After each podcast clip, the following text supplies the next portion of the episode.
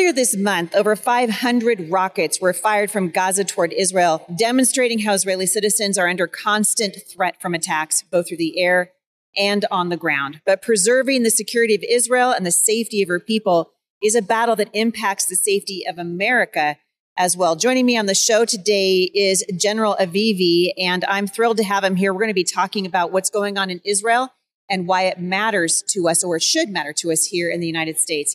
General, welcome. It's an honor to have you. Thank you very much. It's a pleasure being here.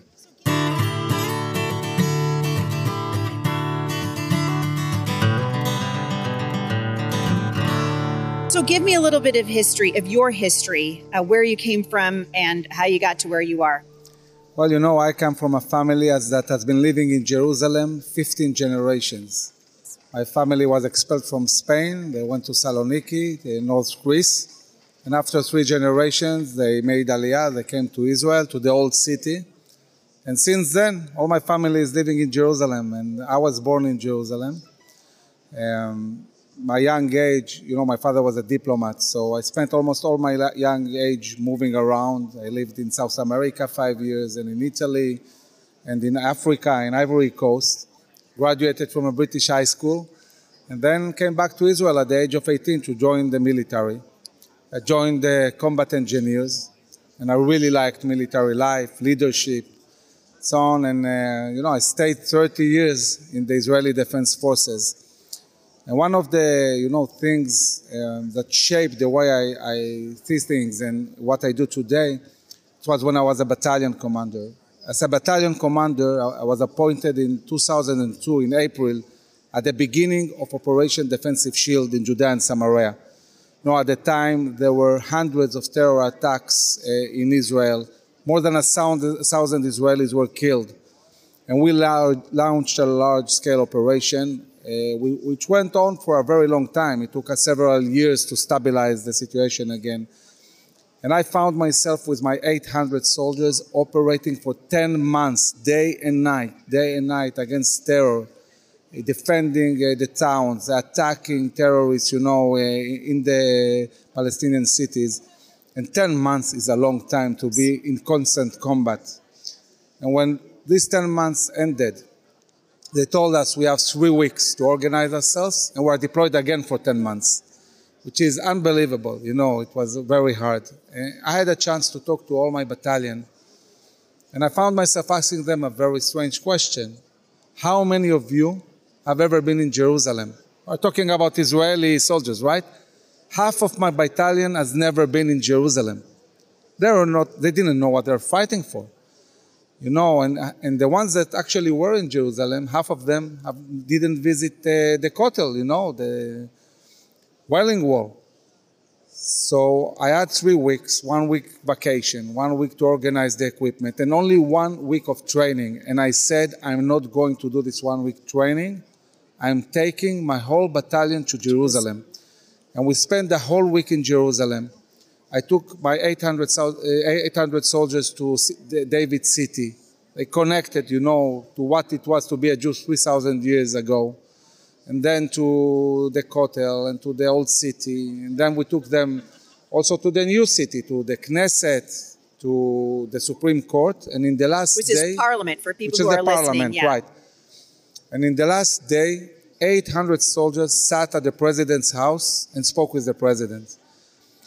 And when they went back to operate, this was a completely different battalion. They were full of spirit, you know, they were determined. And they excelled in combat to such an extent that we managed to foil 100% of the terror attacks in our region, and I didn't lose even one soldier in combat. And this got the attention of the chief of staff, you know, invited me as a battalion commander, and he asked me, you know, what, what did you do? How come your battalion is excelling so much in combat? And I told him the story. You know, he was so amazed that when I finished my position as battalion commander, he appointed me to be aide de camp of his, uh, chief of staff. I, you know, I went and, uh, to the office of the chief of staff and uh, became his aide de camp. And since then, the army is sending all the warriors every year to Jerusalem because they understand what it is really to build national security. It's first and foremost about national values. And, and I've seen throughout my uh, career a decline in the education system in teaching patriotism, Zionism, connection to our history and heritage. And this affects, at the end of the day, the society, the resilience. So when I finished my service after 30 years, I decided that I must do something about that. And three years ago, I founded a new organization called IDSF, Israel's Defense and Security Forum. It's a combination of a grassroots movement and a think tank. And we promote Israel's national security for the long term. And um, it's amazing to see how excited the officers of Israel became about this issue. And in three years since we were established, 18,000 Israeli officers and commanders in reserve and retired joined the organization. And we are mobilizing thousands of soldiers to educate the young generation. We are dominating today Israel's mainstream media. And we are working with the government and also, you know, with the US government promoting Israel's national security. You know, you're talking about the, the next generation that's coming up. Thomas Jefferson called them the rising generation, the young people that were going to be taking our place uh, out on the battlefield. And it's so important. And as you're talking about taking your battalion to Jerusalem, I was thinking how we have lost, we have lost so much in the United States because our young people, the rising generation, don't understand the history of the nation. They don't know why the monuments are so important. They don't know the history of Mount Vernon, Washington. They've never been to the Potomac River. They don't understand what it took to become free from Great Britain. They don't understand the Revolutionary War. We, are losing uh, our national identity. And what I'm hearing you say is that's part of what Israel is focused on infusing into this, this new generation is a sense of national identity, a sense of national pride, why it matters. Because if they don't understand what they're fighting for, then they won't have the will to do what it is that needs to be done. And Israel is under constant attack even now. I mean, right now, you guys are in the news every night of the week. It seems that you're this close to war in Israel right now. Yeah, so will is a, is a very important concept. You know, in, in Hebrew, we have a say there is, a, there is no power in the world as will. Will is the strongest power there is in the universe. Mm. You know, when Herzl, that had only will, said, I want to reestablish the state of Israel, mm-hmm. in a reality that was impossible, by sheer will, he managed to do that. And will is something that exists when it's fueled by a sense of rightness, that you know that you are doing the right thing. Yes. And, and this is what we're talking about. We're talking about building the will of the nation. And I, and I can tell you something optimistic. You know, we're engaging every day with the young generation, and they're suffering pretty much from the same issues that the young generation here in the States. But when you start talk to them values, they get ignited. Yes. Like, you know, they, they want to connect to something that is bigger than them. Yes. They want to know that they, are, they are belong to something that matters. It's not just about them, mm-hmm. some, something bigger than them. Mm-hmm. But they need leaders, you know, that will help them. And what we are doing now with our generals and commanders, you know, for many years, all of us in the army, this is what we did. We build in our units this sense of pride and conviction because this is how you prepare a unit for war. That's right. And now we are taking these practices we learned in the army and bringing them to civil life, to the young generation, to the society.